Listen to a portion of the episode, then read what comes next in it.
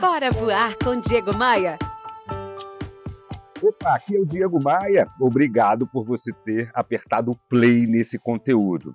Nesse material, eu vou compartilhar com você cinco formas para você encantar, continuar encantando o seu cliente e, como consequência, se diferenciar da concorrência. Porque eu acredito no seguinte, meu amigo, minha amiga: a gente pode ter o melhor produto, o melhor preço, inclusive, a melhor localização do bairro, a gente pode ter uma marca forte, mas de nada adianta isso tudo se a gente não tiver um atendimento de qualidade, se a gente não tiver o cliente encantado.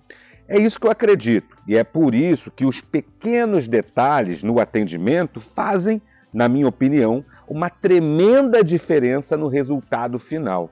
O resultado é perceptível quando a gente avalia tecnicamente uma empresa com um bom ponto, bom produto e atendimento fraco, e outra empresa com um ponto razoável, com preço razoável, mas um atendimento encantador. Essa segunda empresa sempre está na frente. O nome do jogo que nós estamos atuando nesse momento é encantar o nosso cliente. A primeira ideia de hoje é o seguinte: eu acredito que toda empresa precisa ter um time de atendimento permanentemente treinado. A gente deve e pode fazer isso através do nosso gestor da loja, gestor da empresa, e aí me referindo especificamente ao varejo. É, o gerente da loja, o subgerente da loja, tem que ter um plano de educação, um plano de treinamento permanente. Porque se a gente fizer uma analogia com um time de futebol, é muito claro isso. O técnico do time é o gestor da loja é o gestor do time. E o subtécnico é o subgerente. É, o capitão também tem uma força muito impressionante, muito importante. E capitão do time quem seria? Aquele ponteiro, aquele artilheiro que nós temos em todas as empresas. Trabalhos como o que eu desenvolvo funcionam muito mais como uma espécie de personal trainer, é, massagista, orientador do que técnico. Técnico é o gerente da loja, é o líder da loja. É muito visível também quando uma loja vai mal das pernas, quando ela não atinge os indicadores. É, é muito claro a ideia de que o gerente pode fazer coisas para mudar esse cenário. Ele é o grande responsável por esse item número um: manter a equipe permanentemente treinada. E treinamento é igual meta. Meta tem que ser batida diariamente. Então, treinamento tem que ser feito como? Diariamente, todos os dias. Seja numa micro-reunião, seja é, reunindo as pessoas para dar um exemplo de algo bem feito ou exemplo de algo mal feito que ele não quer que se repita. Meta se bate todos os dias, não apenas no mês. E atendimento, e treinamento de atendimento, treinamento de vendas acontece ou precisa acontecer todos os dias e o responsável por isso é o nosso super gestor da empresa, gestor da equipe ou gestor da loja. Segundo ponto que vou compartilhar contigo hoje. É, cada vez mais a gente tem que ouvir o cliente. Nós já falamos muito sobre isso aqui, porque essa é uma característica de quem tem sucesso nas vendas. Ouvir o cliente. Para ouvir, a gente tem que fazer perguntas. É, é, é, essa é, deve ser a nossa principal atividade no atendimento: perguntar para o cliente as coisas que ele demanda, para que a gente qualifique esse cliente e, consequentemente, ele nos revele informações importantes. A segunda ideia de hoje é saber ouvir o cliente e exercitar isso frequentemente, de forma permanente. É falar menos e ouvir mais. Terceira ideia de hoje: o cliente com problemas, o cliente com reclamação, ele não é nosso inimigo. Um cliente que quer fazer uma troca ou que tem uma crítica à nossa empresa, à nossa marca ou ao nosso produto, ele não deve ser atendido, é, sabe, com, é, com desdém. Ele não pode ser atendido como um inimigo que precisa ser é, abatido. O cliente que tem um problema, ele tem uma necessidade. E nesses casos, é aí que está o pulo do gato, minha gente. É nesse caso que é a chance que nós temos de fazer o cliente ser fiel a gente.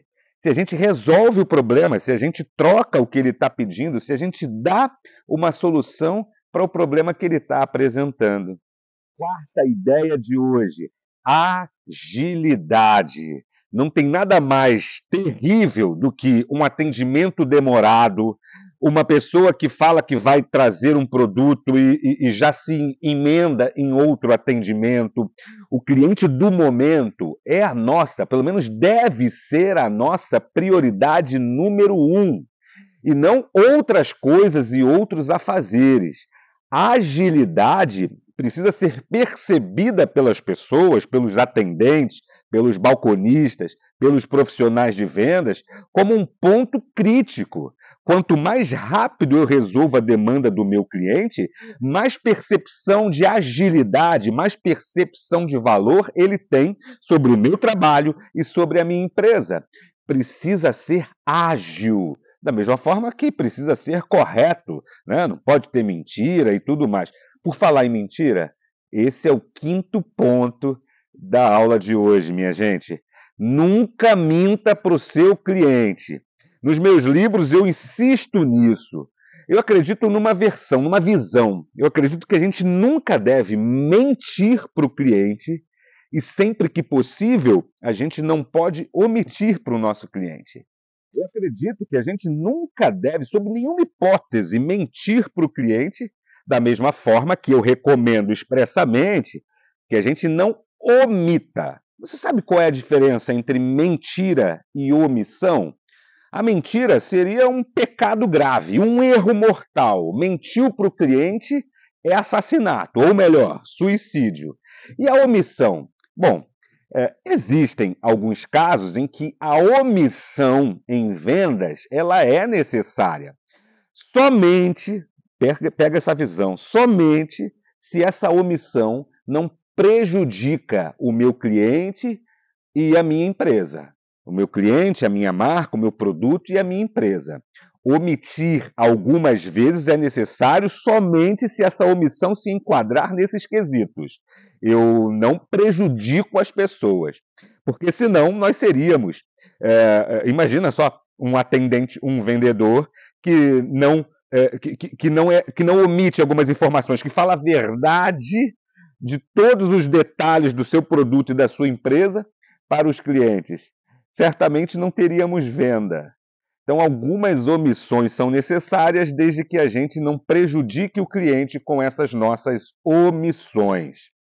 Essas foram as cinco ideias de hoje, mas eu quero deixar contigo uma sexta ideia aqui que pode fazer é, uma aceleração no seu processo de encantamento de clientes e, consequentemente, no seu processo de fidelização de clientes.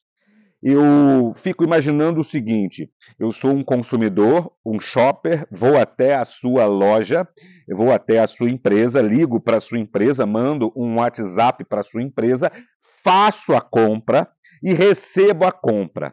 Se no final desse dia eu recebesse como cliente uma mensagem do vendedor ou da empresa no meu WhatsApp perguntando se deu certo com a minha entrega, se deu certo com o meu produto, se estou satisfeito com o meu produto, eu penso que isso seria um, uma forma de me encantar, trazendo para a sua realidade qual é o papo reto que quero deixar contigo nesse conteúdo?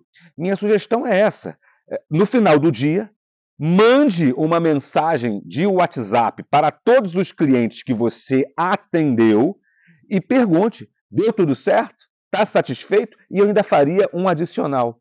Eu agradeceria o meu cliente pela transação que ele fez comigo. Eu faria um agradecimento de coração. Eu simplesmente escreveria no WhatsApp dele: Muito obrigado por ter comprado conosco. A sua presença em nossa empresa é muito importante para a gente. Agradeça ao cliente de coração. Bom, eu compartilhei com você cinco, cinco ideias para ajudar no processo de encantamento, de fidelização de clientes, e uma sexta ideia que eu vou desdobrar nos próximos conteúdos, que é essa história de mandar uma mensagem de WhatsApp para todo mundo que comprou, perguntando se deu certo e agradecendo. Eu aproveito a oportunidade para te agradecer. Obrigado por ter assistido essa aula, mas lembre, só vai valer a pena se você colocar em prática as ideias que eu estou compartilhando contigo. Senão, será mais um passatempo. Bora, vo Bora voar? Bora, Bora voar? Bora voar! Bora voar! Bora voar com Diego Maia. Oferecimento. Rio Otton Palace. Hospede-se em um cartão postal. Academia de Vendas.